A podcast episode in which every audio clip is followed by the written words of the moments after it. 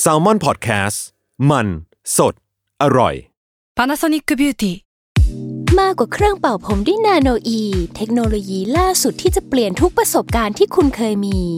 นาโนอีมอยส์เจอร์พลัสเพิ่มความชุ่มชื้นให้เส้นผมหลังใช้งานมากขึ้นถึง 18 เท่า พร้อมชะลอการเฟดของสีผมสำหรับคนชอบทำสีผม ดูแลความชุ่มชื้นทั้งเส้นผม หนังศีรษะและผิวคุณ Panasonic NA0J มีเทคโนโลยี nanoe ที่ care only you ทฤษฎีสมคบคิดเรื่องลึกลับ สัตว์ประหลาด ฆาตกรรม ความลี้ลับที่หาสาเหตุไม่ได้ เรื่องเล่าจากเคสจริงที่น่ากลัวกว่า fiction สวัสดีครับ ผมยชญ์ บรรพพงศ์ผมธัญวัฒน์อิพภูดม นี่คือรายการ Untitled Case สวัสดีครับ ยินดีต้อนรับเข้าสู่รายการ Untitled Case ครับผม ครับ สวัสดีครับ กลับมาในบรรยากาศที่คุ้นเคยครับ ใช่ครับ บรรยากาศคุ้นเคยก็คือ เราสองคนเสี่ยงอีกแล้วครับ มันไม่เคยไปไหนจริงๆครับ ก็เรียกว่าเรโทรเรโทรกลับมาในยุคอ่าที่แบบใช่อ่าอะไรก็ช่วงนี้วินเทกิดจขึ้ได้กระแสวินเทจอะไรกำลังวินเทมาจครับใช่ใช่ครับครับจริงก็ไม่ใช่เรื่องดีครับก็ก็จริงๆก็อยากให้มันจบลงเร็วๆนะจริงๆอะวันนี้เรามาคุยกันเรื่องที่ ที่ค่อนข้างละเอียดอ่อนอีกแล้ว เป็นเรื่องประเด็นเซนซิทีฟแล้วก็อืมแต่ว่ามันก็เป็นประเด็นที่เราควรจะพูดถึงสักทีเนาะมันเป็นเรื่องที่มันครับเกิดขึ้นจริง เป็นประเด็นทางสังคมที่ที่เราควรให้ความสำคัญหรือว่าพูดถึงมันก็คือเรื่องของการ racist case หรือว่าเคสที่มีประเด็นเรื่องของการเหยียดสีผิว เหยียดเชื้อชาติเหยียดชาติพันธุ์เอออมมาเกี่ยวข้องด้วยอะไรเงี้ยนะครับ เหมือนกับว่าคดีเหล่าเนี้ยในปัจจุบันเราเริ่มเห็นจำนวนความถี่มันเพิ่มขึ้นเนาะอืมอืมในอดีตอาจจะมีบ้างเช่นแบบ คนผิวดครับำชนชาติต่างๆ อย่างอือฮึปัจจุบันเราจะเห็นปัญหาเรื่องเอเชียนเฮดเนาะเออเออความเกลียดออกลัวเกลียดชังคนเอเชียอะไรเงี้ยมันครับมันเป็นปัญหาที่แบบไม่ได้หายไปอะอืมแต่ว่ามันก็เป็นอืมปัญหาที่น่าหยิบมาพูดถึงครับเหมือนกันนะครับโอเค งั้นก็วันนี้ผมเป็นคนเริ่มก่อนนะครับครับ ก็จริง ๆ คือเคสของผมอะไม่ได้น่ากลัวมากเว้ย แต่ว่ามันเป็นเคสที่แบบ มันทำให้เห็นถึงความ racist จริง ๆ นะ แต่ว่าไม่ใช่ racist ที่มันเกิดขึ้นแค่ เฉพาะปัจเจกแบบว่าหนึ่งต่อหนึ่งแต่ว่ามันเกิดขึ้นกับแบบองค์กร องคาพยพของอะไรบางอย่าง แล้วมันก็ทำให้เรารู้สึกว่าเออปัญหาเนี้ยมันเป็นเรื่องที่สังคมควรควรให้ความสำคัญกับมันจริงๆครับเรื่องเนี้ยเกิดขึ้นที่อังกฤษครับเป็นเรื่องของเด็กหนุ่มคนหนึ่งที่ชื่อว่าสตีเฟนลอเรนซ์ผมเรียกเขาว่าสตีเฟนแล้วกันนะครับคือสตีเฟนเนี่ยเกิดขึ้นที่เมืองพลัมสเตดทางตะวันออกเฉียงใต้ของลอนดอน ก็คือเกิดที่อังกฤษนี่แหละก็ก็เป็นเด็กที่แข็งแรงดี แล้วก็มี มีความเด่นทางด้านกีฬาวิ่ง หรือว่าเป็นนักกีฬาที่ค่อนข้างมีสมรรถภาพที่ค่อนข้างเก่งเลยแหละ ตอนเขาอายุได้ 19 ปีพี่ทันเขาก็ศึกษาอยู่ที่ที่โรงเรียนแห่งหนึ่ง แล้วก็ศึกษาเกี่ยวกับฟิสิกส์หรือว่าพวกเทคโนโลยีอะไรพวกนี้แล้วก็ในขณะเดียวกันเขาก็เรียนเกี่ยวกับภาษาอังกฤษ แล้วก็เรื่องของวรรณกรรมที่วิทยาลัยแห่งหนึ่งด้วย โดยเขาเนี่ยมีความหวังในอนาคตว่าอยากที่จะเป็นสถาปนิก คือเหมือนเหมือนเป็นเป็นเป้าที่เขาตั้งเอาไว้ส่วนตัวนะครับ วันนั้นเนี่ยวันที่เกิดเรื่องเนี่ยมันเป็นวันที่ 22 เมษายนในปี 1993 คือสตีเฟนเนี่ยก็ไปเรียนที่โรงเรียนทั้งวันเลย คือเขาก็เป็นเป็นเด็กนักเรียนคนหนึ่งอะเนาะพอเลิกเรียนเสร็จปุ๊บเนี่ยเขาก็ได้ไปเล่นเกมกับเพื่อนคนหนึ่งชื่อว่าบรูคส์เนี่ยจนถึงดึกดึกๆดื่นๆเลย เวลาตอนนั้นเนี่ยมันน่าจะประมาณสี่ทุ่มได้ครับ ก็คือทั้งสองคนก็รู้สึกว่าเออมันดึกแหละก็เลยชวนกันนั่งรถบัสกลับ สิ่งที่เกิดขึ้นวันนั้นนะครับคือเขาแล้วก็บรูคเนี่ยที่เป็นเพื่อนกันเนี่ยเห็นว่าเห มือนว่าตัดสินใจได้ว่ารถบัสที่ตัวเองกำลังนั่งอยู่เนี่ยมันน่าจะทำให้พวกเขาทั้งสองคนเนี่ยถึงบ้านช้าครับ ก็เลยตัดสินใจว่า เออ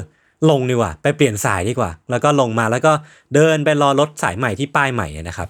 พวกเขาเนี่ยยืนไปถึงป้ายใหม่เนี่ยตอนสี่ทุ่มยี่สิบห้านาที แล้วก็เป็นตอนนั้นนะครับที่มันเริ่มมีเหตุผิดปกติเกิดขึ้น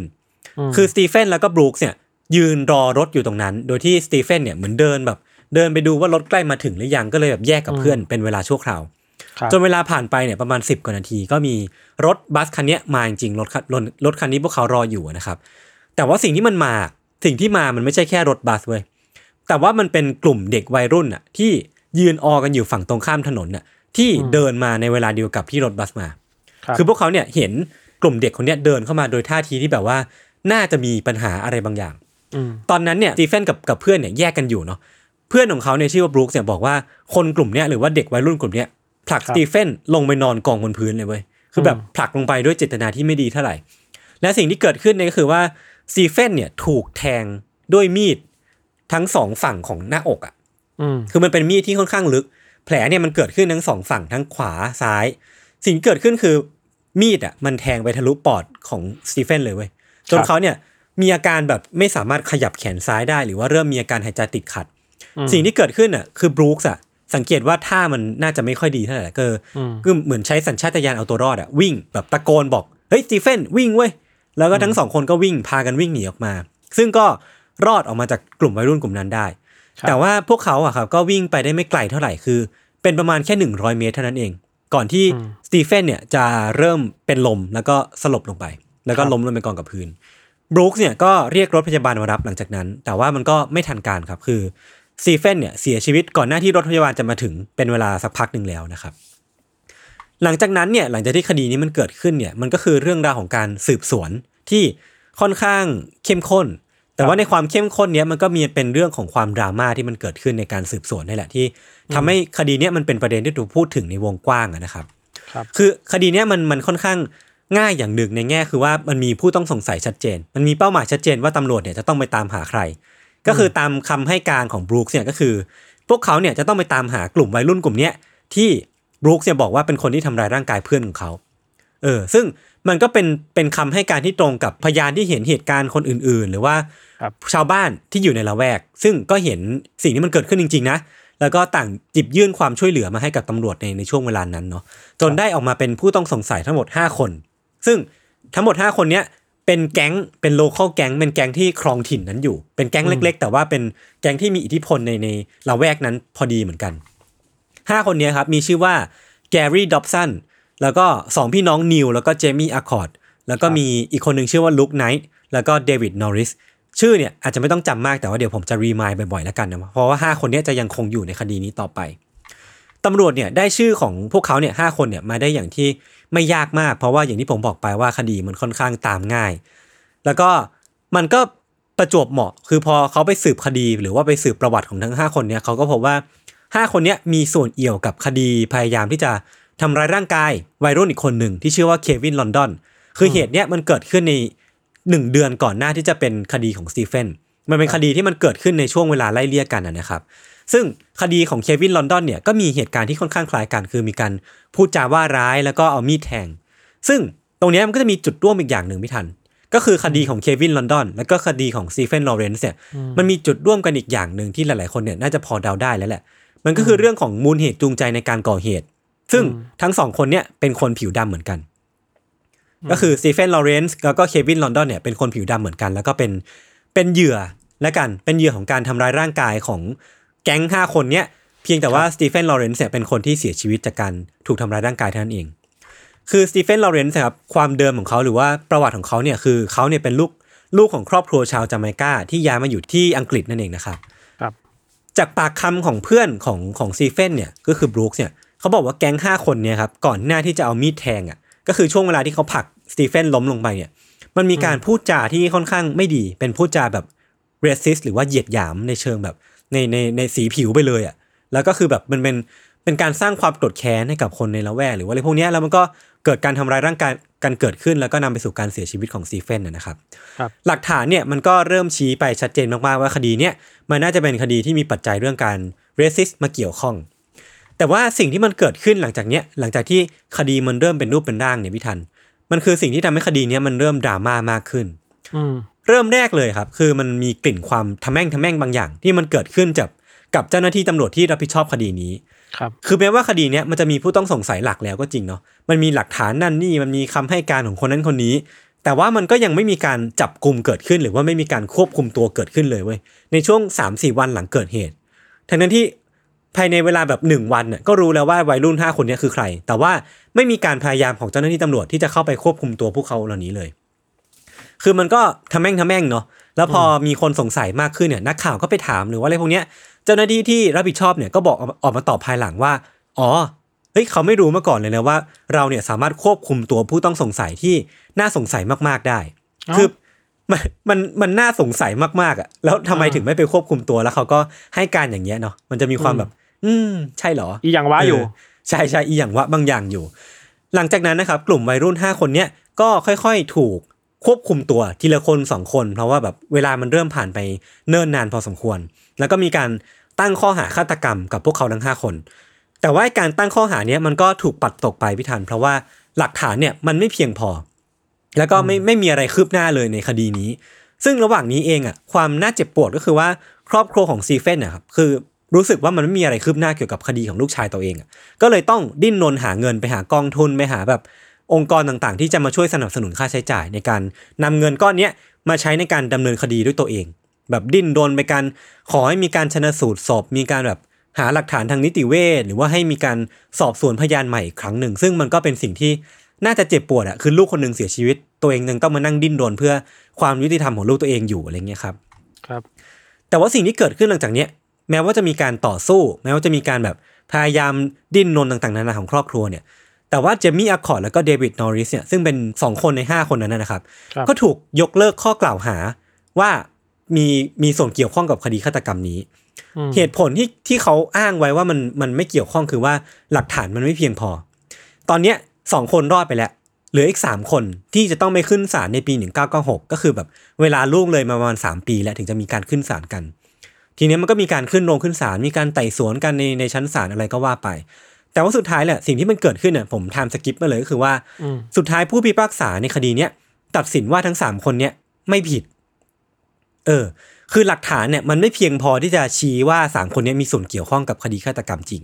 ครับคือไอ้คำให้การของเพื่อนคำให้การของคนในละแวก หรือว่าพยานผู้เห็นเหตุการณ์เนี่ยมันก็อืมไม่หนักแน่นพอในความเห็นของศาลเนาะว่าอืมทั้งสามคนเนี่ยมีความผิดจริง สุดท้าย คดีก็ลงเอยเช่นนี้ แล้วมันก็เวลามันก็ดำเนินผ่านไป ช่วงเวลาหลังจากนั้นนะครับมันก็จะมีความเข้มข้นขึ้นคือ ครอบครัวของซีเฟนเนี่ยเริ่มออกมาแสดงความผิดหวังต่อ การทำงานของเจ้าหน้าที่ แล้วก็กระบวนการยุติธรรมของที่มันเกิดขึ้นในช่วงนั้นน่ะว่ามันแบบเฮ้ยมันมันชอบทำจริงๆหรอ หรือว่ามันมันเป็นไปอย่างที่มันควรจะเป็นจริง ๆ หรือเปล่า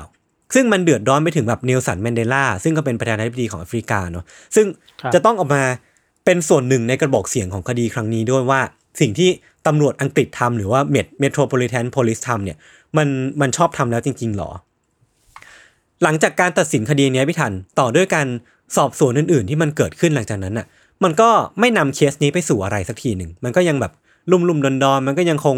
วนอยู่ในน้ำวนแห่งเนี้ยสังคมเองก็เริ่มสัมผัสได้ถึงความผิดปกติที่มันเกิดขึ้นไอ้ความผิดปกติเนี้ยมันสะท้อนออกมา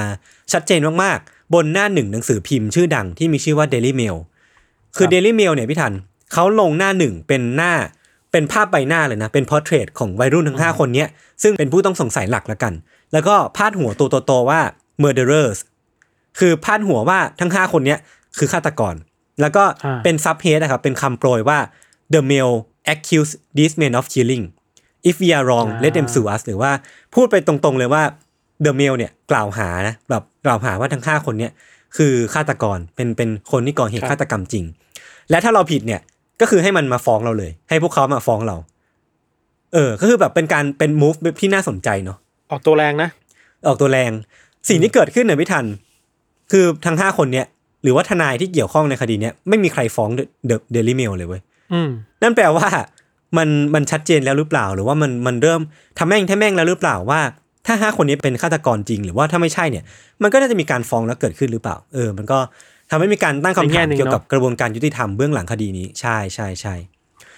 ซึ่งความดราม่าของของเรื่องเนี้ยมันเข้มข้นเข้มข้นขึ้นแบบทวีคูณขึ้นไปอีกในปี 1999 ครับ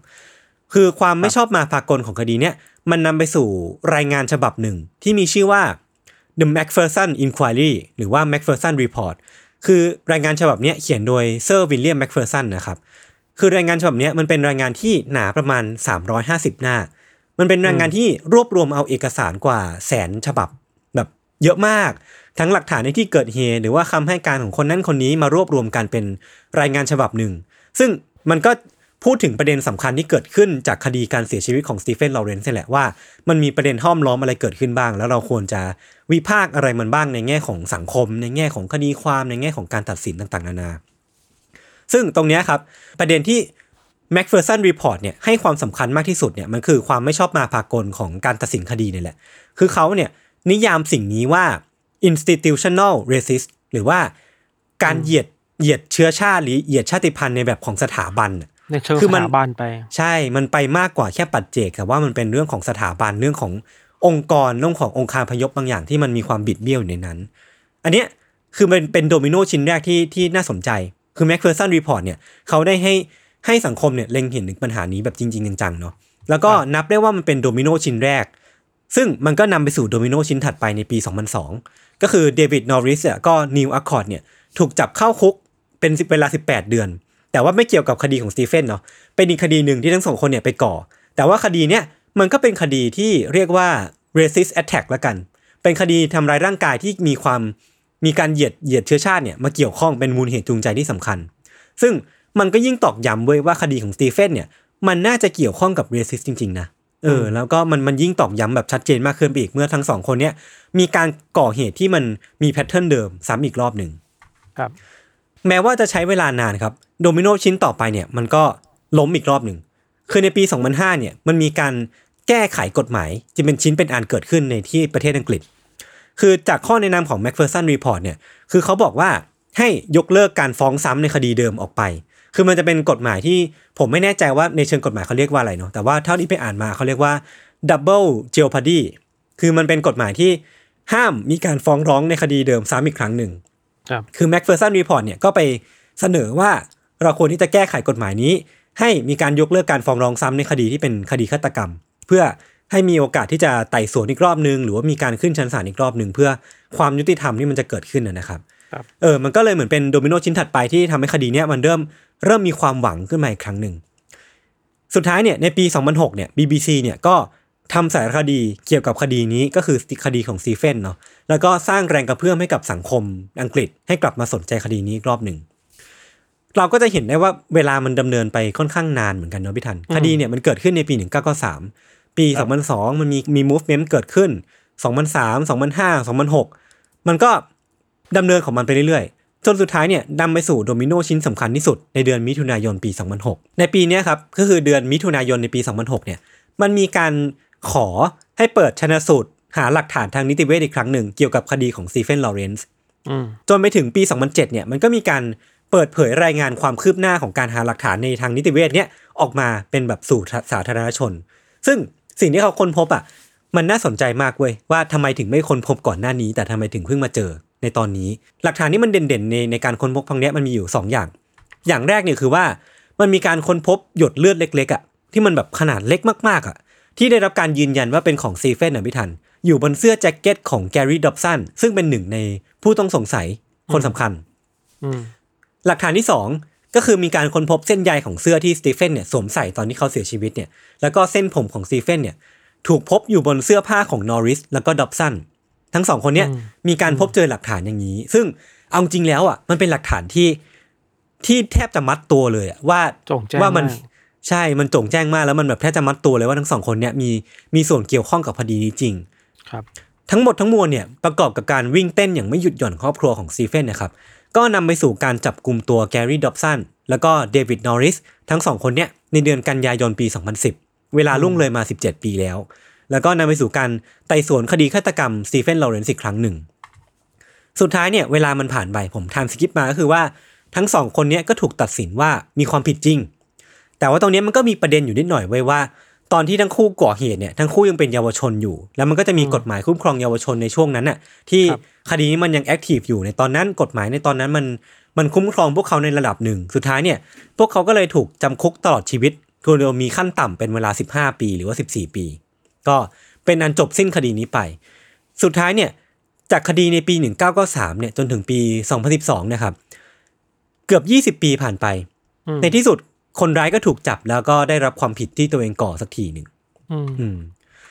คือเป็นตรงเนี้ยมันก็มีประเด็นดราม่าที่ผมอยากพูดถึงต่ออีกนิดนึงเนาะคือสุดท้ายเนี่ยมันมีคนถูกจับแค่สองคนไว้ยก็คือแกรี่ดอบสันแล้วก็เดวิดนอริสแต่จริงๆมันยังเหลืออีกสามคนอะที่มันมีส่วนเกี่ยวข้องกับคดีนี้อะแล้วก็ควรที่จะได้รับโทษเหมือนกัน แต่ว่าความหวังที่ทั้งสามคนเนี้ยจะได้รับโทษเนี่ยมันน่าจะค่อนข้างเดบรีประมาณหนึ่งคือเหมือนแบบศาลก็ปล่อยปล่อยๆไปแล้วอย่างเงี้ยคือลุคไนท์เนี่ยก็มีประวัติว่าทำงานอยู่ในลอนดอนนี่แหละ ส่วนสองพี่น้องอัคคอร์ดเนี่ยก็ถูกจับด้วยข้อหาคดีอื่นไปละคือเกี่ยวข้องกับยาเสพติดแล้วก็ถูกจับเข้าคุกเข้าตารางไปครับ คืออย่างที่บอกว่าคดีเนี้ยมันมีดราม่าเยอะมาก แล้วก็อยากที่จะชวนพี่พี่ทันคุยต่อแล้วกัน หลังจากเนี้ยว่ามันมีทั้งเรื่องของ institutional racist แล้วก็การ กล่าวหาว่า Medpolice เนี่ยรับเงินหรือว่ามีการทุจริตต่างๆ นานา มันถึงขั้นมีการตรวจสอบเกิดขึ้นอย่างจริงจังเลยเนาะเออพี่ทันพี่ทันมองมองประเด็นเรื่องนี้ยังไงบ้างอะมันตรวจสอบยังไงอะหมายถึงว่า มันต้องมีหลักฐานมากๆเนอะถึงถึงถึงจะกล่าวหาได้ว่ามันคืออมเชิงนโยบายมันเห็นด้วยเราคิดว่าห็นยไอ้คำว่า institutional racist เนี่ยมันคือครับการที่อคติเชื้อชาติ การเหยียดอืมมันอืมถูกฝังอืมเข้าไปใน เนื้อตัวของสถาบันเออองค์กรนั้นเออไปแล้วอะเออเออเอออาจจะอาจจะกลายเป็นเรื่องปกติขององค์กรนั้นไปแล้วก็ได้ไงออแล้วว่าเนี่ยอออันเนี้ยน่ากังวลเนาะมันทำให้ครับไม่เห็นปัญหาครับอือหืออือหือคอร์รัปชันก็เป็นไปได้ แต่มันมันมีข้อหาหลังจากนั้นมาประโยชน์แบบว่าคนพยายามแบบไปรื้อฟื้นเรื่องคดีคอร์รัปชันในการรับสินบนอะไรอย่างนี้ไหม มีบ้างมีแบบมีแบบองค์กรที่เข้าไปตรวจสอบเม็ดโพลิสจริงๆนะ แต่ว่ามันก็ไม่ได้มีโทษที่เกิดขึ้นมันชิ้นเป็นอันอะไรเงี้ยพี่อืมแต่แต่ว่าว่ามันก็ยังตำรวจไม่ได้มีการวิพากษ์ใช่ใช่ตำรวจกับสินบนดูเหมือนจะเป็นของคู่กันไม่ว่าจะเป็นประเทศไหนเนาะเออก็จริงก็จริงก็จริงอืมเออคดีเนี้ยมันก็มีมีการตั้งคำถามมากมาย คือว่าผมก็สงสัยนะว่าถ้ามันไม่มีการดิ้นรนของครอบครัวสตีเฟนเองอืมการทำแคมเปญของ Daily Mail เอง ซึ่งซึ่งก็ปฏิเสธไม่ได้ว่ามันมันมีผลกระทบมากๆกับคดีนี้ หรือว่า ความร่วมมือของหลาย ๆ ภาคภาคฝ่ายทั้งสื่อทั้งอะไรพวกเนี้ยสุดท้ายแล้วเนี่ยถ้าไม่มีทั้งหมดที่ผมกล่าวมาเนี่ย คดีนี้มันจะเป็นยังไงวะมันจะใช่มีจุดจบหรือเปล่าหรือว่าอะไรพวกเนี้ยนะครับ เราเราสนใจว่าหลักฐานที่ยศเล่ามาตอนหลังอะรอยอืมเลือดบ้างหรือว่าอืมอะไรอืนะมหลักฐานอืมของตัวผู้ก่อเหครัตุบที่อยู่บนตัวของผู้ตายด้วยอะครับเรื่องนี้มันควรจะถูกเห็นเมื่อ 20กว่าใช่ปีที่แล้วใช่เนาะใช่หลายใช่ปีก่อนหน้านี้แล้วก่อนที่คดีมันสิ้นสุดอะทำไมมันเพิ่งเห็นใช่ตอนหลังๆนี่เองอะ แปลว่าเนี่ยที่ผ่านมาเออมันถูกซุกไว้ใต้พรมหรือเปล่า อาจจะเป็นไม่ได้ แล้วมันก็ตรงเนี้ยประเด็นที่พี่ธันพูดมาคือคือคนสงสัยเยอะมากเว้ยว่าอืมเฮ้ยทำไมหลักฐานมึงปรากฏวะทั้งที่มันก็น่าจะเห็นได้ง่ายหรือเปล่าอะไรเงี้ย ถ้าตรวจสอบจริงๆจังๆเนาะข้ออ้างที่ตำรวจใช้ก็คือว่าเฮ้ยที่ที่เราตรวจสอบไม่ได้ในตอนนั้นอะเพราะว่าเทคโนโลยีเรายังไม่พอ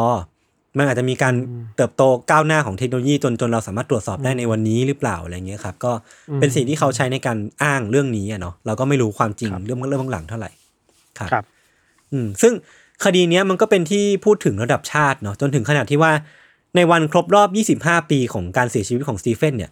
ในปี 2018นะครับนายกของอังกฤษในตอนนั้นน่ะที่ก็คือเทเรซาเมย์เนี่ยก็ได้ประกาศให้วันนั้นน่ะเป็นวันสตีเฟนลอเรนซ์ Day ด้วย เพื่อให้รำลึกถึงเหตุการณ์อันน่าเศร้านี้ แล้วก็ เอาจริงๆแล้วน่าจะให้ให้นึกถึงความความบิดเบี้ยวบางอย่าง หรือว่าความความอยุติธรรมบางอย่างที่มันเกิดขึ้นในอดีตของของประเทศตัวเองอะนะครับ กว่าจะรื้อฟื้นความจริงความอืมยุติธรรมได้ก็20กว่าปีเนาะใช่ใช่มันใช่ดีเลย์ใช่ไปนานมากเลยกว่าคนที่เออเสียชีวิตจะได้รับความยุติธรรมกลับมาครับครับผม ก็ประมาณนี้จริงๆคือคดีนี้ค่อนข้างดังสามารถไปเอาชื่อเขาไปเสิร์ชดูได้มีมีพวครักบสารคดีมีพวกเป็นเอาไปทำซีรีส์อะไรพวกนี้อาจจะมีเหมือนกันเนาะครับ โอเคครับ ก็ประมาณนี้ครับ พักฟังเด็กโฆษณาสักครู่ก่อนกลับมาฟังเรื่องของพิธันในเบรกหน้าครับ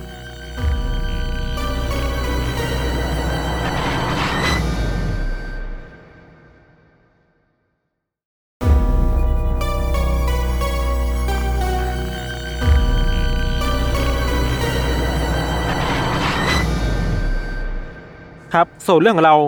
วันนี้เนี่ยเป็นคดีที่เกิดขึ้นในอเมริกายศแล้วก็ เห็นครับภาพความความแตกแยก ความรุนแรงในเชิงอืมอคติต่อสีผิว และเชื้อชาติในอเมริกาได้ ค่อนข้างชัดมากประมาณหนึ่งเลยอะเป็นคดีใหญ่ประมาณหนึ่งในอเมริกาครับ คือเรื่องที่เราจะเล่าวันนี้ยศมันเป็นเรื่องของ ผู้ชายผิวขาวคนหนึ่งชื่อว่าเจมส์เคลตันวอนจูเนียเจมส์เนี่ยครับเขาเกิดในเดือนเมษายนปี1950ยศ เติบโตมาในครอบครัวที่พ่อเนี่ยเคยเป็นอดีตทหารที่ ไปรบในสงครามโลกครั้งที่สองแล้วกลับมาแล้วอ่าพ่อของเจมส์เนี่ยก็มีปัญหาด้านการเสพติดการดื่มแอลกอฮอล์มากๆ อะอืมอืมปัญหาส่วนเนี้ยมันเกิดมาจากการที่หลังจากที่เขาไปสงครามมาแล้วกลับมาสู่สังคมอะเขาปรับตัวเข้ากับสังคมไม่ได้เว้ยครับ เออโลกมันเปลี่ยนไปเนาะโลกมันเปลี่ยนไปเนอะแล้วเขาก็เปลี่ยนตามไม่ทันนะครับ ก็ใช้แอลกอฮอล์เป็นทางออกตัวเองไปอะ แต่ละวันน่ะยศพ่อของเจมส์ก็มักจะออกไปข้างนอกบ้าน ไปดื่มจนเมา บางทีก็ไม่กลับบ้านอะจะกลับมาอืมแค่ตอนที่ไม่มีเงินเหลือแล้วเท่านั้นเองอะ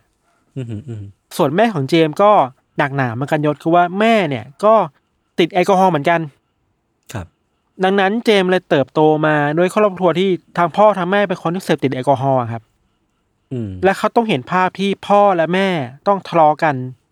เผลอๆก็เมาทะเลาะกันอยู่บ่อยๆอะอืมอืมชีวิตในการเติบโตของเจมส์ครับก็เลย อยู่กับการที่พ่อและแม่ไม่ค่อยเลี้ยงดู ไม่ค่อยดูแล ไม่ให้ค่อย ไม่ค่อยให้ความรักเท่าไหร่อะ คือครับห่างไกลจากการได้รับความรักที่ดีจากผู้ปกครองอะเนาะอืมไอภาวะแบบเนี้ยยศมันติดตัวเจมส์มาตลอดเลยเว้ยเขาเริ่มรู้สึกไม่คอนเน็กกับสิ่งต่างๆ รอบข้างเลยอะอืมไปโรงเรียนก็กลายเป็นเด็กที่เงียบๆไม่พูดไม่คุยไม่ไปแบบส่งสิงกับใครอะมีปัญหาด้านการเข้าสังคมอย่างแบบอย่างหนักอะครับอืม แต่ว่าสิ่งที่พอจะช่วยเจมส์ในภาวะที่เข้ากับสังคมไม่ได้ แล้วก็ถูกตัดขาดจากโลกเนาะคือว่าเขาบำบัดตัวเองด้วยการเข้าห้องสมุดเว้ยครับไปอ่านหนังสือต่างๆ คือทุกครั้งที่อ่านหนังสือมันเหมือนเขาได้ เติมเต็มอะไรบางอย่างในตัวเองที่เขาขาดหายไปจากโลกข้างนอกครับ อืมอืมอืมแต่ไม่รู้ทำไมเหมือนกันยศสิ่งที่เขาได้ไปรู้สึกด้วยอินด้วยคือหนังสือเนาะหนังสือเล่มหนึ่งที่เขาหลงไหลมากๆอะมันชื่อว่า Mein Kampf อ่า Mein Kampf เป็นหนังสือที่เขียนขึ้นมาโดยฮิตเลอร์อะอ่าพี่ทันเคยพูดถึงอยู่นี่เออใช่ปะคือเออมันเหมือนกับเป็นอัตชีวประวัติของฮิตเลอร์ที่เขียนตัวเองประมาณนึงแล้วก็ฮิตเลอร์เองก็พูดถึงอุดมการณ์ทางการเมืองที่เขามีครับผ่านหนังสือเล่มนี้ด้วยครับเหมือนเขาเขียนในคุกอะไรอย่างงี้ป่ะใช่ปะไม่แน่ใจเท่าไหร่อาจจะเป็นไปได้นะครับฮิตเลอร์เขียนถึงอุดมการณ์ของตัวเองอุดมพูดพูดตามตรงคือความนาซีนะอุดมการณ์นาซีของตัวเองหลายข้อมากในใน Mein Kampf ครับยศครับ มันมีอุดมการณ์หลายอย่างที่ทำให้เห็นชัดเจนว่าฮิตเลอร์มองว่าชาวอารยันเนี่ยหรือว่าบรรพบุรุษของเยอรมันเนี่ย เป็นคนผิวขาวที่สูงส่งเนาะแข็งแกร่งบริสุทธิ์ ส่วนชาวยิวเนี่ยที่เข้ามาอยู่ในดินแดนเนี่ย คือสิ่งที่ไม่ดี สิ่งที่ต้อยต่ำกว่า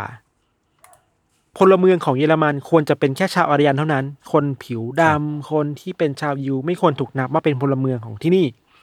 อืมมันคือการแบ่งแยกชัดเจนเนาะ แล้วก็มองด้วยว่าชาวชาวยิวที่เข้ามาอยู่ในเยอรมันเนี่ยเหมือนเป็นเหมือนกาฝากอะฮิตเลอร์ใช้คำนี้เลยเหมือนกาฝากที่เข้ามาอืมดูดซับแย่งผลประโยชน์ต่างๆ ไปจากชาวอารยันนะครับแนวคิดเนี่ยชัดเจนมากคือมันแบ่งแยกผู้คนออกเป็นกลุ่มๆแล้วก็คนหนึ่งสูงส่งคนหนึ่งต่ำต้อยเนาะครับซึ่งตัวเจมส์เองเนี่ยนะคนอ่านนะยศก็ได้ซึมซับอุดมการณ์แบบนี้มาเรื่อยๆเรื่อยๆเว้ยในฐานะที่อืมเขามีหนังสือเล่มนี้เป็นหนังสือเล่มโปรดอะ ซึมซับในแง่แบบเห็นด้วยกับใช่ความคิดเหล่านี้อะไรใช่อย่างเงี้ยปะใช่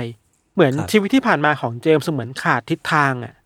อืมแต่เรียกว่าโชคร้ายก็ได้คือเขามาเจอหนังสือเล่มนี้อะแล้วเฮ้ยนี่คือครับเข็มทิศตัวเองอะ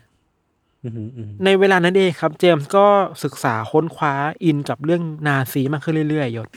ซึมซับอุดมการณ์ไปเรื่อยๆเนาะพอกลับมาที่บ้านเนี่ยที่เราบอกว่าพ่อแม่ก็ไม่ค่อยดูแลเท่าไหร่ เขาก็เป็นสนิทกับลุงที่อยู่ ใกล้ๆกันแทนนะบ้านใกล้ๆกัน บ้านลุงเป็นฟาร์มอะครับพอไปอยู่กับลุงเนี่ย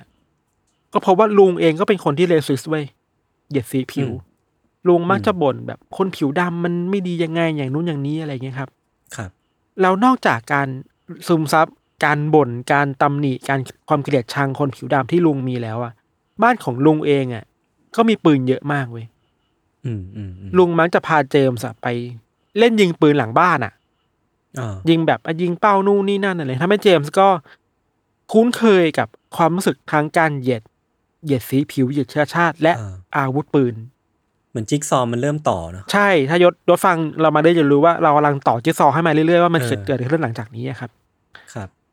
ตอนที่เจมส์อายุได้สิบเจ็ดปีอะยศอืมการที่เป็นวัยรุ่นที่ไม่ได้รู้สึกเป็นหนึ่งเดียวกับสังคมหรือกับครอบครัวเลยแหละทำให้เขารู้สึกว่าอืม เขาต้องการหาที่ทางให้ตัวเองให้ได้เว้ยครับ แล้วเขารู้สึกว่าเขาไปเจอแล้วที่หนึ่งมันคือการได้เข้าไปร่วมกลุ่มทางสังคมอะในยุคนั้นไม่มีกลุ่มเยอะแยะกลุ่มความเชื่อกลุ่มลัทธิกลุ่มอุดมการณ์ทางการเมืองเลยครับ ครับ เขาได้ไปใกล้ชิดเป็นสมาชิกของกลุ่มที่เรียกว่า Christian Identity อืมกลุ่มเนี้ยมีแนวคิดเรื่องการต่อต้านชาวยิวอย่างชัดเจนมาก ๆ อะครับในศัพท์ภาษาอังกฤษเรียกความเชื่อแบบนี้ว่า anti semitism เนาะอืมอืม อืมอาจจะได้ยินกันบ่อยๆนะครับ กลุ่มนี้ครับ มีแนวคิดว่าชนชาติอื่น ๆ ที่ไม่ได้มีผิวขาวอะอืมีสถานะเหมือนสัตว์ป่าเว้ยอืที่ไม่ได้สุโต่งมากสุเนาะดโต่งมากที่เรียกว่าขวาจัดมากๆอะ ไม่มีการมองเห็นคุณค่าของคนผิวอื่นที่ไม่ใช่ผิวขาวเลยอะ ความดีงามทุกอย่างอยู่ที่คนผิวขาวหมดเลย ด้วยแนวคิดแบบเนี้ยยศมันจึงทำให้ผู้คนในกลุ่มเนี้ยเกลียดชังคนชาวสีสีผิวอื่นๆเนาะคนยิวด้วยเหมือนกันครับ อืม คนในกลุ่มนี้หลายคนเนี่ยมีความเชื่อได้ว่าเฮ้ยทางออกของสิ่งเหล่าเนี้ยคือเราต้องกำจัดคนที่ไม่ใช่ผิวขาวออกไปจากอเมริกาให้ได้ ครับพูดอีกอย่างหนึ่งให้ชัดเจนมากขึ้นคือว่ากลุ่มเนี้ยหลายๆคนเชื่อว่า เราต้องสร้างสงครามระหว่างสีผิวขึ้นมาในอเมริกาเว้ย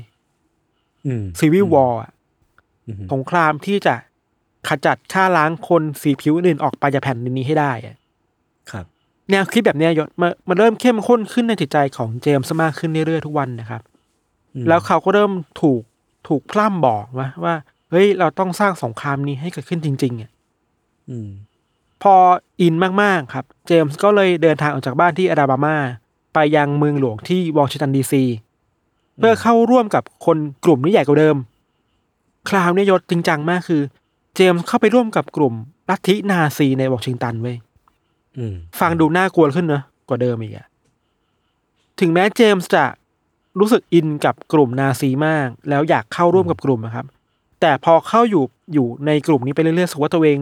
เข้ากับสมาชิกในกลุ่มนี้ไม่ได้อะอืมทำไมอะเหมือนกับว่า อันนี้พูดแบบสเตโรไทป์นะคือกลุ่มนีโออ่านาซีในอเมริกายศมันจะเป็นคนแบบอืมมีความมัสคูลินเยอะๆอะความกล้ามกล้ามๆอะอ๋อมาโชว์มาโชว์อะ เออเออนึกออกผมสั้นๆนึกออกปะเหมือนเราเห็นในหนังอะแบบนั้นเลยแบบพวกคือมันก็ไวเป็นซูเปอร์แมเป็นนซิสอะเป็นแพ็คแบบทุกคนก็จะมี pattern คล้ายๆกันใช่มีความแนวคิดคล้ายๆใช่กันออกมาเหมือนกัแต่เจมส์อะเป็นคนที่มีบุคลิกแบบฮิปปี้มากกว่า อ่าอเมริกามากกว่า ดูเป็นฮิปปี้ตัวผอมผอมๆอะไม่ได้ตัวอ่าสูงใหญ่อ่าไม่ได้มีกล้ามเยอะๆเพราะฉะนั้นในสุดครับคนในกลุ่มนีโอนาซีอะมองเหยียดประมาณหนึ่งอะคือโดนเหยียดกลับมาอีกรอบอะอืมอืมอืมไอการที่เขารู้สึกอินกับกลุ่มนี้มากๆแต่พอเข้าไปแล้วถูกปฏิเสธอะยศ มันทำให้ตัวเองเจ็บปวดมากขึ้นเว้ยตัวเจมส์อะนะ แล้วก็รู้สึกโหยหาการต้องการถูกรับรู้ตัวตนมากขึ้นไปอีกอะอืมซึ่งอะไรอย่างเนี้ยมันจะประกอบสร้างไปเรื่อยๆ ไปสู่อาชญากรรมในเวลาต่อมาเว้ยเจมส์รู้สึกว่า เขาต้องพิสูจน์ตัวเองหลายอย่างอะเพื่อให้คนในกลุ่มที่เขานิยามว่าเป็นพวกเดียวกันอะยอมรับเขาเว้ยครับอืม เขาได้ย้ายกลุ่มย้ายเมืองไปเรื่อยๆยศเพิ่มสถานะตัวเองนะกับเก็บเลเวลอะพูดนี้ก็ได้ อืมอืมอืมจนในที่สุดอะเจมส์ก็ได้เข้าร่วมกับกลุ่มที่ทรงอิทธิพลและอันตรายที่สุดในอเมริกา ชื่อว่า The United Clans of America ชื่อย่อคือ UKA นอกจาก UKA แล้วอะเจมส์ก็เข้าร่วมกับคูคลักแคลนด้วยเว้ยอ่าคือกลุ่มใหญ่ อิทธิพลใหญ่สุดครันะบซึ่งมีอืมชื่อเสียงด้านไม่ดีอะในเรื่องความเกลียดชังคนผิวดำอะอืม ซึ่งอืมแล้วก็คนคนกลุ่มสองกลุ่มเนี้ยมีอิทธิพลมากมีสมาชิกมาก แล้วก็เคยก่อเหตุมาแล้วมากมายในการไปบุกโจมตีคนผิวดำทำร้ายร่างกายคนผิวดำตามท้องถนนนะครับครับ การเข้าร่วมสองกลุ่มนี้ยศทำให้เจมส์คิดว่า อะ มาถึงกลุ่มนี้แล้ว เขาต้องสร้างผลงานอะไรบางอย่างในกลุ่มให้ได้ เพื่อที่เขาจะได้เป็นที่สนใจอืมและวิธีการที่ดีที่สุดที่จะได้รับการยอมรับ คือต้องใช้ความรุนแรงรูปแบบใหญ่อืมๆ ให้คนมองเห็นตัวเขาอะก็คือต้องการที่จะตกอยู่ในสปอตไลท์ของใช่กลุ่มคนที่ใช้ความรุนแรงใช่อยู่แล้วใช่อยู่แล้วก็ใช่ต้องทำความรุนแรงมากกว่าเดิม ใช่ ตัวตนของเจมส์ถูกผูกติดกับความเชื่อเรื่องความสูงส่งของคนผิวขาวมากขึ้นเรื่อยๆทุกวันนะยศอืมเขาถึงกับเปลี่ยนชื่อตัวเองเป็นชื่อว่าโจเซฟพอลแฟรงกินด้วยอืมมันคือชื่อผสมระหว่างเบนจามินแฟรงกินอดีตประธานาธิบดีสหรัฐ และตัวส่วนคำว่า โจเซฟเนี่ยมาจากชื่อของอดีตผู้นำนาซีอย่างโจเซฟกอบเบลส์อ๋อกอบเบลส์เนี่ยเป็นแบบเป็นคนที่ชอบเผยแพร่ propaganda ของนาซีอะครับเป็นฝ่ายแบบ IO อะอืมในยุคเออในยุคหลังอะไรอย่างในงี้ยุคปะนาซีในยุคนาซีเลยอ๋อซึ่งการเอาสองชื่อนี้มารวมกันเนี่ยมันสะท้อนให้ถึงความชาตินิยมเนาะอเมริกาอืมและความชื่นชมนาซีมาผสมกันน่ะ ครับ ในระหว่างที่เจมส์ที่เปลี่ยนชื่อใหม่เป็นโจเซฟเนาะ แล้วแต่เราขอเรียกว่าแฟรงกินแล้วกัน ในระหว่างที่แฟรงกินได้อยู่กับ UKA อะยศเขาได้ฝึกการใช้อาวุธต่างๆ มากมาย เพราะมันเป็นกลุ่มที่ใหญ่ขึ้นมันมีอาวุธของตัวเองอะอืมันมีการสะสมอาวุธอะ ทุกๆวันน่ะ เจมส์จะได้รับการฝึกวิชาทหารเว้ยครับ เช่นการใช้ระเบิด การยิงปืนอืมพก ยิง shotgun ยิงไรเฟิลsniper คือฝึกแทบทุกวันน่ะ แต่สุดท้ายแล้วแฟรงกินก็รู้สึกว่า เฮ้ยเราฝึกกันไปนี้อย่างนี้อีกนานแค่ไหนวะ คือเขาเริ่มมองว่า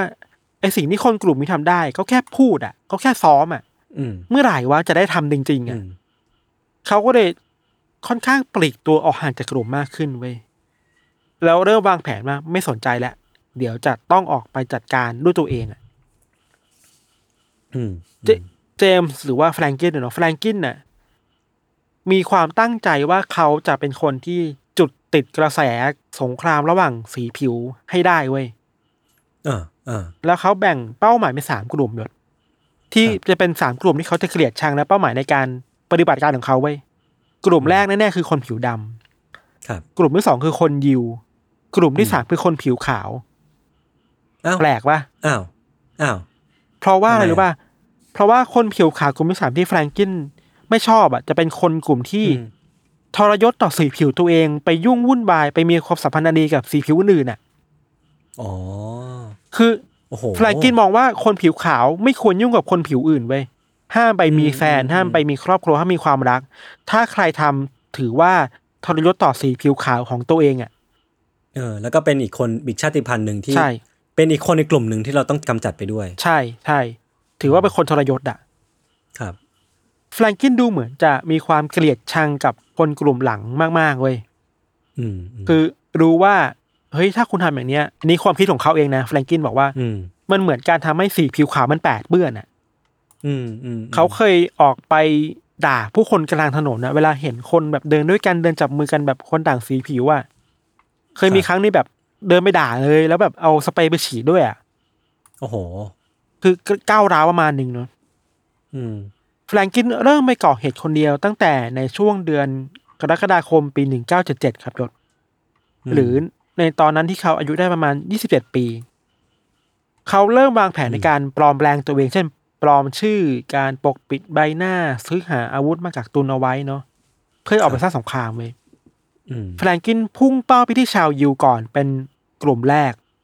อืม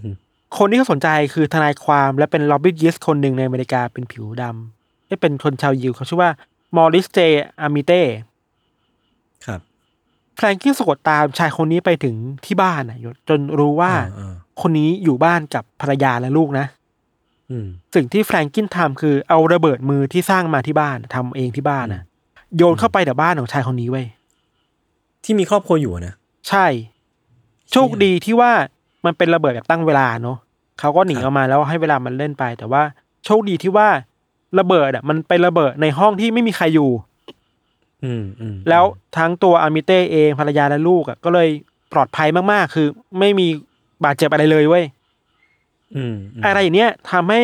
แฟรงกินรู้สึกเสียเสียได้อะอืมเหมือนต้องแก้มืออะยศอืมสี่วันต่อมาเว้ยเขาไปแก้มือด้วยการไปวางระเบิดซูเราแห่งหนึ่งของชาวยิวในเมือง ครับ ซึ่งอันนี้เราคิดว่าก็โชคดีที่ว่า ไอ้ระเบิดที่แฟรงกินไปวางไว้อะอืมสมมุติ วางไว้บ่ายโมงอะแฟรงกินคิดว่าคนจะออกมาตอนบ่ายโมงใช่ป่ะแต่ว่าคนอะออกมาก่อนออกมาประมาณเที่ยงครึ่งเหมือนมันเสร็จเร็วกว่าที่เสร็จเร็วกว่าคิดที่คิดไว้ เพราะฉะนั้นระเบิดเนี้ยก็แค่อ่าระเบิดก็ทำให้แบบสถานที่เสียหายอะไม่มีใครเสียชีวิตไม่มีใครบาดเจ็บเลยเว้ยครับ ลงมือไปสองครั้งพลาดทั้งสองครั้งนะครับแฟรงกินก็คิดหาวิธีอื่นว่าเฮ้ยถ้าทำอย่างนี้ต่อไปเราไม่มีผลงานนะเขาเลยเปลี่ยนกลับมาหาอาวุธที่เขาคุ้นเคยมันแต่เด็กๆนั่นคือ ปืนอะ ที่เขาเคยอยู่กับครอบครัวแบบในอดีตมาเคยใช่ถูกการปลูกฝังมา ใช่ วันที่เจ็ดสิงหาคมปีหนึ่งเก้าเจ็ดเจ็ดนะครับ ในตอนที่แฟรงกินอยู่ในเมืองวิสคอนซินนายศเขาได้แวะไปซื้อของที่ซูเปอร์มาร์เก็ตแห่งหนึ่งอืมในตอนนั้นน่ะเขาเห็นชายหญิงคู่หนึ่งที่เป็นคู่รักต่างสีผิวอะกำลังเดินกลับมาที่รถอะคือแบบเหมือนจอดรถมาซื้อของอะแฟรงกินก็มาซื้อของอะอืม แฟรงกินเห็นภาพแบบเนี้ย รู้สึกไม่ชอบมากๆเว้ยอืมเขาพกปืนแล้วเดินไปที่รถของทั้งสองคนแล้วเขายิงทั้งสองคนเสียชีวิตอะง่ายมันง่ายมันง่าย ๆ แบบนั้นเลยเว้ยยศแล้วมันรวดเร็วมากเว้ยเออพอยิงเสร็จปุ๊บก็ขับรถหนีออกไป คือมันมันแรนดอมมากอะมันแบบโคตรง่ายอะมสองคือเดือนมันแปลว่าแบบ มันสิ่งที่มันเกิดขึ้นในหัวเขาอะคือเขาเตรียมใจที่จะฆ่าทุกคนอยู่ตลอดเวลา ใช่ไม่เลือกแค่เจเป้าอหมายนะคนที่แบบ เออแค่เจอคนที่ไม่พอใจก็คือพร้อมที่จะฆ่าแบบทันทีเลยอะใช่ครับสองเดือนต่อมาครับแฟรงกินก็ก่อเหตุอีกครั้งหนึ่งคราวนี้ครับเขาเดินทางไปเมืองเซนต์หลุยส์ที่รัฐมิสซูรีนะเขาหยิบไรเฟิลออกมาจากรถ ไปซ่อนตัวอยู่ตรงข้างหน้าสุเหร่าแห่งหนึ่งอาจจะมีพุ่มไม้อยู่อะยศเขารอเวลาที่คนในสุเหร่าจะปฏิบัติพิธีทางศาสนาเสร็จอืมคราวก่อนน่ะ คือระเบิดมันพลาดใช่ไหมอืม คราวเนี้ยเขาเอาปืนมาจ่อเลยอะเล็งจ่อเลยว่าใครออกมาจะยิงอะอืมพอเวลาทำพิธีกรรมเสร็จปุ๊บมีคนเปิดประตูมาแฟรงกินยิงเข้าไปที่ชายคนนั้นแบบไม่สนใจอะไรเลยอะอ่าฮะส่งผลให้เขาเสียชีวิตในทันทีไว้ยคนนั้น แล้วก็มีการแบบความแตกตื่นวุ่นวายแฟรงกินก็ยิงต่อไปอีกหลายๆนัดจนก็มีคนบาดเจ็บอีกสองคนครับมันก็เป็นความแตกตื่นที่เกิดขึ้นในชุมชนเนาะคือแบบ สมมุติถ้าเราเป็นคนที่อยู่ในสลาแบบเฮ้ยอะไรวะ เออ ไม่มีเหตุผลอะไรเลยกูอะก็มาของกูดีเออๆเออ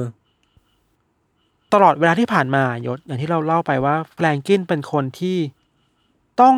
ต้องการถูกรับรู้ตัวตนมากๆเนาะเขาอยากให้ทุกคนรู้ว่าเขาทำอะไรไปบ้างแล้วเขามีผลงานอะไรบ้างอะอืม เขาเลยคิดว่า ถึงแม้การก่อเหตุที่ผ่านมาจะมีคนตาย แต่มันไม่เป็นข่าวใหญ่อะอืมอืมอืมเขาเลยคิดว่า อะถ้าอยากจะเป็นข่าวใหญ่และถูกรับรู้เนี่ย คนต่อไปที่เขาต้องฆ่าเนี่ย มันต้องเป็นคนที่ใหญ่มากๆเบอร์หนึ่งที่จะทำให้เป็นข่าวใหญ่ได้เว้ยแฟรงกินนึกถึงชายผิวขาวคนหนึ่งชื่อว่าแลรี่ฟลินต์ครับฟลินต์เนี่ยครับ เป็นเจ้าของนิตยสารแนวแบบเซ็กซี่วาบหวิว ชื่อว่าฮัสเลอร์อืมถึงฟลินต์จะเป็นคนผิวขาวอยู่แต่แฟรงกินก็มีเป้าหมายว่า รู้ว่าแลรี่ฟลินต์เนี่ยคบหากับผู้หญิงผิวดำอยู่ อืมก็คือผิดกฎข้อสามผิดกฎของเขาเองออก็เลย อะ เลงว่าฟลินต์ต้องถูกฆ่าแฟรงกินรู้ว่าจะมีวันที่แลรี่ต้องไปเดินทางไปเข้าไปศาลในวันที่ 6 มีนาคม ปี 1978 นะครับ ครับ เขาเลยต้องเตรียมตัวหนักเว้ย สิ่งที่ทำคือวันนั้นน่ะ แฟรงกินเดินขึ้นไปในอาคารตรงข้ามปราสาทอะอืมขึ้นไปบนชั้นสูงๆแล้วก็ เอา sniper อะมามา มาวางรอเลยอะ เออเออคือถ้าเห็นฟลินต์ออกมาเมื่อไหร่เขาจะล็อกเป้าแล้วยิงเว้ยครับ แล้วพอถึงเวลาครับแลรี่ก็เดินออกมาจากศาลจริง ๆ เดินมาตรงบันได พอเห็นปุ๊บแฟรงกินก็เล็งเป้าแล้วก็ยิงไปที่แลรี่ จนทำให้แลรี่บาดเจ็บอย่างรุนแรงเนาะแต่โชคดีที่ว่าไม่เสียชีวิต ครับ ถึงแม้ว่าแลรี่ฟลินต์จะไม่เสียชีวิตอะแต่การที่เป็นเซเลบอะในวงการบันเทิงอือะมอืมอืมทำให้การก่อเหตุครั้งเนี้ยกลายเป็นข่าวใหญ่ในสหรัฐเว้ยครับ ก็ตามที่แฟรงคลินต้องการแหละต้องการแหละใช่ การก่อเหตุครั้งนี้ครับทำให้แฟรงกินได้ใจอะว่าเฮ้ย นี่ไงกูดังแล้วอะครับเออเขาเริ่มคิดว่าไอ้สงครามระหว่างสีผิวที่เขาต้องการเนี่ย มันใกล้เข้ามาเรื่อยๆเว้ยฝันจะเป็นจริงแล้วอะอืมอืมเขาเลยคิดว่า หลังจากเนี้ยต้องก่อเหตุไปเรื่อยๆ เพื่อให้กระแสมันจุดติดอะ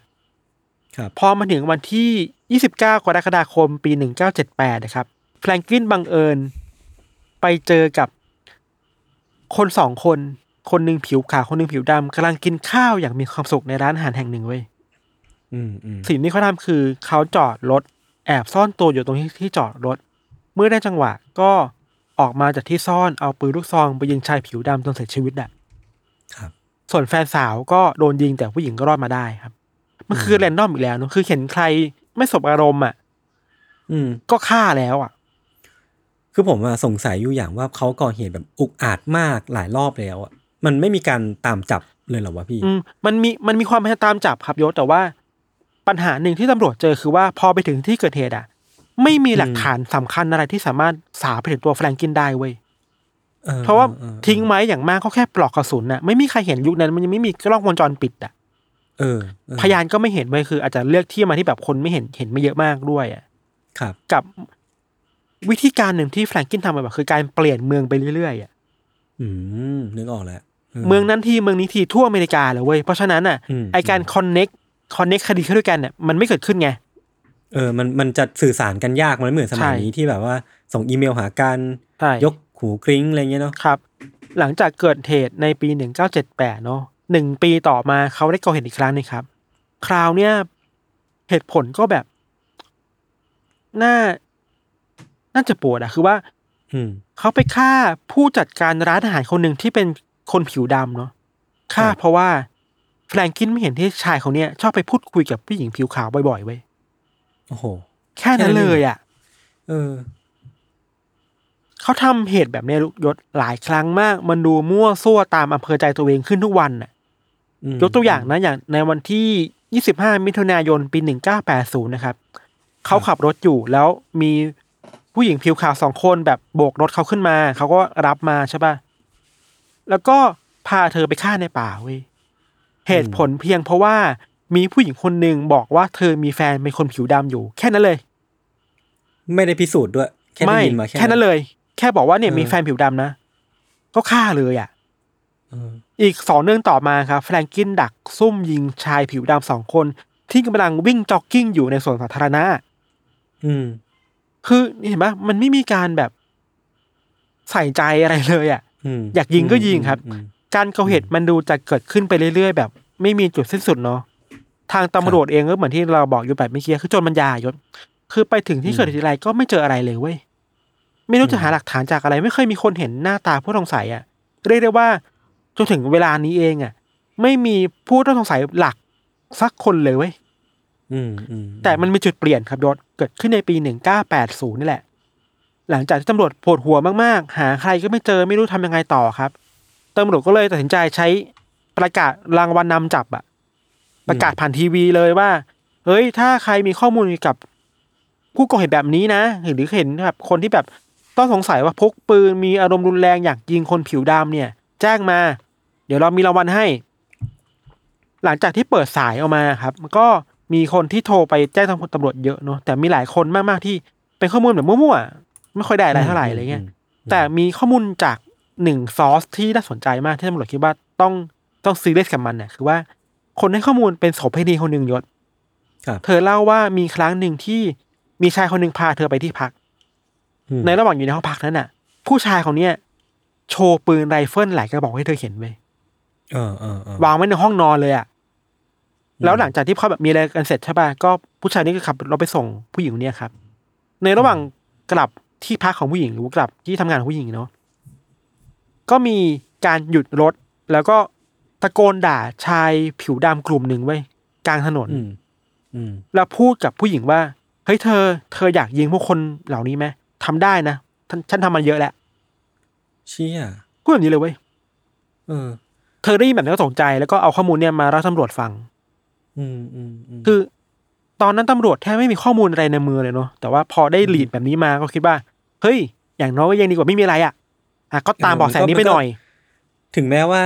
จะอาจจะไม่ได้ไม่ได้ฆาตกรที่ถูกคน แต่ว่าคนเนี้ยก็ควรจะไปพูดคุยด้วยหน่อยเหมือนกันแบบเออไปตามหาหน่อยมัก็อะน่าจะมีอืมเออจะได้ตัดตัวเลือกเออทิ้งก็ได้นะอะไรเงี้ยครับ ครับตำรวจก็เดินทางไปยังโรงแรมที่ทั้งสองคนนั้นไปมีอะไรกันเนาะอืมแล้วก็โรงแรมเนี่ยครับมันคือ motel motel มันคือโรงแรมเล็กๆในอเมริกา เคยเห็นครับภาพในหนังอะอืมันต้องลงชื่อทิ้งไว้ไว้ยในการเปิดห้อง อ่าเออประวัติประวัติอะไรเงี้ยลงชื่อทิ้งไว้ ก็ไปเจอว่าผู้ชายคนเนี้ยลงลายมือลายชื่อทิ้งไว้ชื่อว่าบิลอ่าแฮกแมนครับตำรวจเอาชื่อบิลแฮกแมนเนี่ยไปตรวจสอบในฐานข้อมูลที่ตัวเองมีอยู่ไว้ยปรากฏว่าไม่มีอะไรเลย ก็รู้ว่าอะอืมนี่ชื่อปลอมก็ทะแม่งทะแม่งแล้วใช่ปะตำรวจก็เริ่มหาความร่วมมือระหว่างรัฐกันมากขึ้นนะยศในเวลานี้อะครับ อะมมเรารู้แล้วว่าเราก็ตามหาบิลแฮกแมนนี่อยู่นะ เพราะฉะนั้นแลกเปลี่ยนข้อมูลกันระหว่างรัฐแล้วอะอืม ว่าเอ้ย รัฐคุณมีคนชื่อบิลแฮกแมนนี่อยู่หรือเปล่า ช่วยไปหาให้หน่อยอะไรเงี้ยแล้วในขณะนั้นเองอะตัว FBI เองอะก็เริ่มเข้ามาดูคดีนี้ด้วย เพราะมันเป็นคดีระดับระดับประเทศแล้วเนาะมันเริ่มมีลิงก์กันว่าน่าจะเกิดขึ้นทั่วทั่วทั่วอเมริกาพูดแบบคือ FBI เขากำลังตาม serial killer คนหนึ่งอยู่อะเออออเพราะฉะนั้น FBI ต้องมาดูแล้วแหละเพราะมันคดีใหญ่ระดับประเทศอะมันไม่ใช่แค่ท้องถิ่นนะครับหลังจากที่ตำรวจในหลาย ๆ รัฐออกตามหาคนชื่อบิลแฮกแมนเนี่ย ก็มีอยู่ โรงแรมหนึ่งยศโชคดีที่ว่าเจ้าของโรงแรมเนี่ยเป็นคนที่ค่อนข้างละเอียด คือเขามักจะออกไปตรวจตราดูรถของแขกในโรงแรมด้วยตัวเองทุกคืนเลยเว้ยอืมอืมดูรถแล้วก็จดทะเบียนกลับมา เพื่อจะได้เอ้ยรถคันนี้ปลอดภัยนะนึกออกปะกันขโมยต่างๆ อะไรเงี้ยแล้วเขาจดได้จดทะเบียนรถของอีตาบิวแพ็กแมนเนี่ยมาเว้ยเออ ตำรวจก็มาสืบต่อว่าแล้วทะเบียนรถของคนเนี้ยเป็นใครพูดได้ได้เลขทะเบียนมาแล้วอะเขาไปเจอว่าอืมเจอผู้ชายคนหนึ่งเนาะเขาบอกว่านี่ผู้ชายนี่บอกเอ้ยผมขายกับอีกคนไปแล้วจำไม่ได้ว่าเป็นใคร แต่เราเล่ามาเขารู้ว่าบิวแพ็กแมนนั่นก็คือก็คือแฟรงกินนี่แหละ อืมเนาะในระหว่างเนี้ยครับไอเหตุการณ์ยิงคนผิวดำแบบแรนดอมยศมันก็เกิดขึ้นเรื่อยๆเว้ยอืมแฟรงกินเองก็เริ่มได้ใจเนาะคือว่าเฮ้ยก่อเหตุทีไรอะ ก็รอดตัวทุกทีเลยว่ะอืมอีโก้ในใจมันมากขึ้นมากขึ้นเรื่อยๆอะไอการตั้งการดสูงๆไว้เวลาไปก่อเหตุอะเช่น จะจอดรถไว้ไกลๆกับจุดยิงนะจัดจัดจัดการหลักฐานนู่นนี่นั่นนะเขาเริ่มปล่อยวางมากขึ้นน่ะ เริ่มได้ใจเนาะอืมอีโก้สูงขึ้น พอมาถึงคืนวันที่25กันยายนปี1980นะครับยศแฟรงกินก็พักอยู่ในโรงแรมชานเมืองแห่งหนึ่งในรัฐเคนตักกี้ครับ ในระหว่างที่นอนอยู่ในโมเทลอะโมเทลมันนึกภาพว่ามันคือมันมีลานอยู่ตรงกลางอะที่แบบคนมาจอดรถที่ไหนก็ได้จะได้ยินเสียงเนาะเออเออเขานอนอยู่ดีๆอะยศในคืนนั้นเนี่ยก็มีตำรวจหลายคันมากๆเว้ยขับรถมาที่หน้าห้องของเขาเว้ยอืมเสียงเปิดเสียงไซเรนมาเลยอะตะโกนโวยวายเลยอะอืมแต่จริงๆแล้วตำรวจไม่ได้มาจับแฟรงกินนะเออแต่มาจับโจรสองคนที่อยู่ในโมเทลเดียวกันเว้ยอีตาโจรสองคนเนี่ยเพิ่งไปทำเหตุแบบขโมยเพชรพลอยมาครับ แล้วหนีมาหลบซ่อนที่นี่ตำรวจก็เลยมาจับอืมสองคนนี้อืมในระหว่างที่จับกลุ่มได้ไม่ได้เนี่ย ก็เสียงมันดังเนาะเสียงในลานจอดรถอะหน้ารถหน้าห้องพักอะแบบนึกออกแบบเสียงเครื่องยนต์เครื่องรถเครื่องเครื่องรถที่มันไม่ได้ดับอะอืมตำรวจพูดเสียงดังไปมามีเสียงบอลนู่นนี่นั่นน่ะ แฟรงกินที่มีอีโก้มากๆก็บอกว่าเฮ้ยลำคาญว่ะอืมก็เลยออกไปบอกพนักงานโรงแรมว่าเฮ้ยช่วยไปบอกตำรวจ เงียบๆได้ปะ ลำคาญจะนก็อเขานมาจับโจรเออพอพนักงานโรงแรมไปแจ้งตำรวจเฮ้ยเอ้ยขอโทษนะครับ แบบมีมีลูกค้าเราขอให้คุณเงียบหน่อยอะไรเงี้ยมตำรวจก็ไม่รู้ไม่รู้ว่า sense หรืออะไรนะก็บอกเอ้ยใครเป็นคนแจ้งพักห้องไหนมขอไปดูรถหน่อยได้ไหมเฮ้ยจริงเหรอ sense ออดีมากเลยอะไรเงี้ยเซนแม่งดีมากเว้ยทำไมงั้นอะตำรวจก็ไปตรวจสอบเออรถของแฟรงกินจดทะเบียนรถมาแล้วเอาวอไปบอกศูนย์น่ะว่าครับเฮ้ยคุณช่วยตรวจสอบทะเบียนนี้หน่อย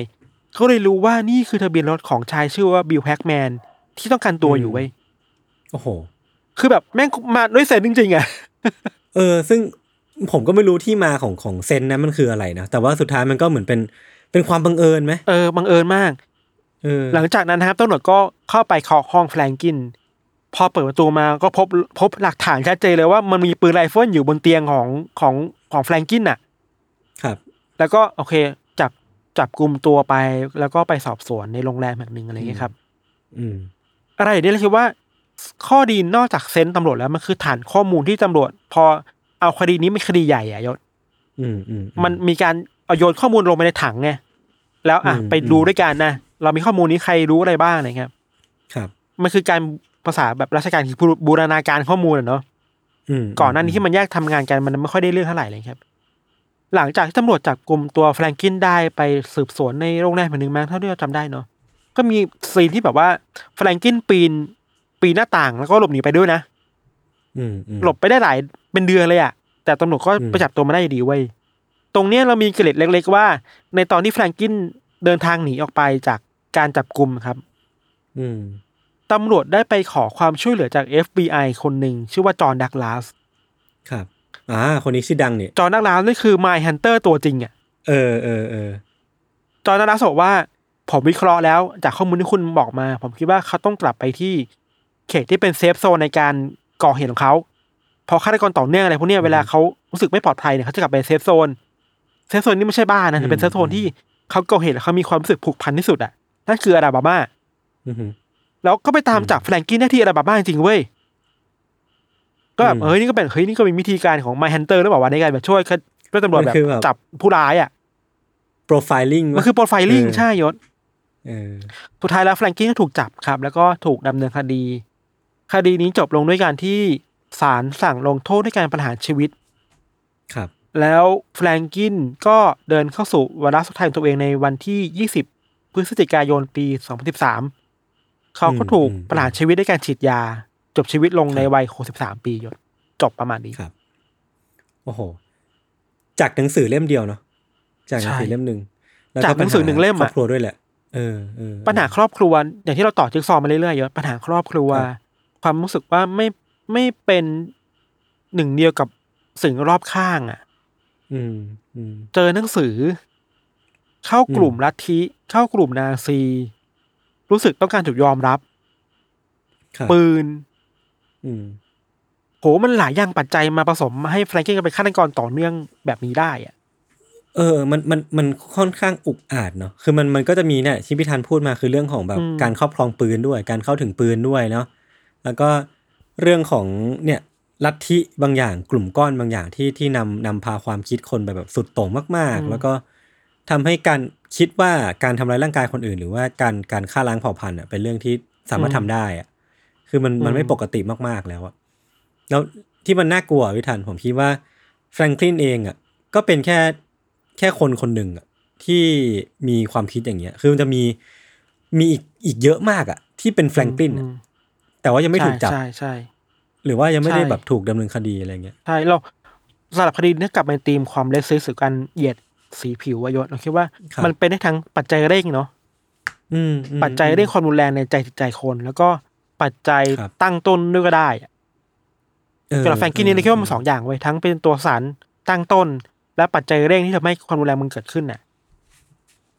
อืมม อีกอย่างหนึงคืออเมริกามันก็มีความแตกแยกประมาณหนึงเนาะระหว่างสีผิวอะ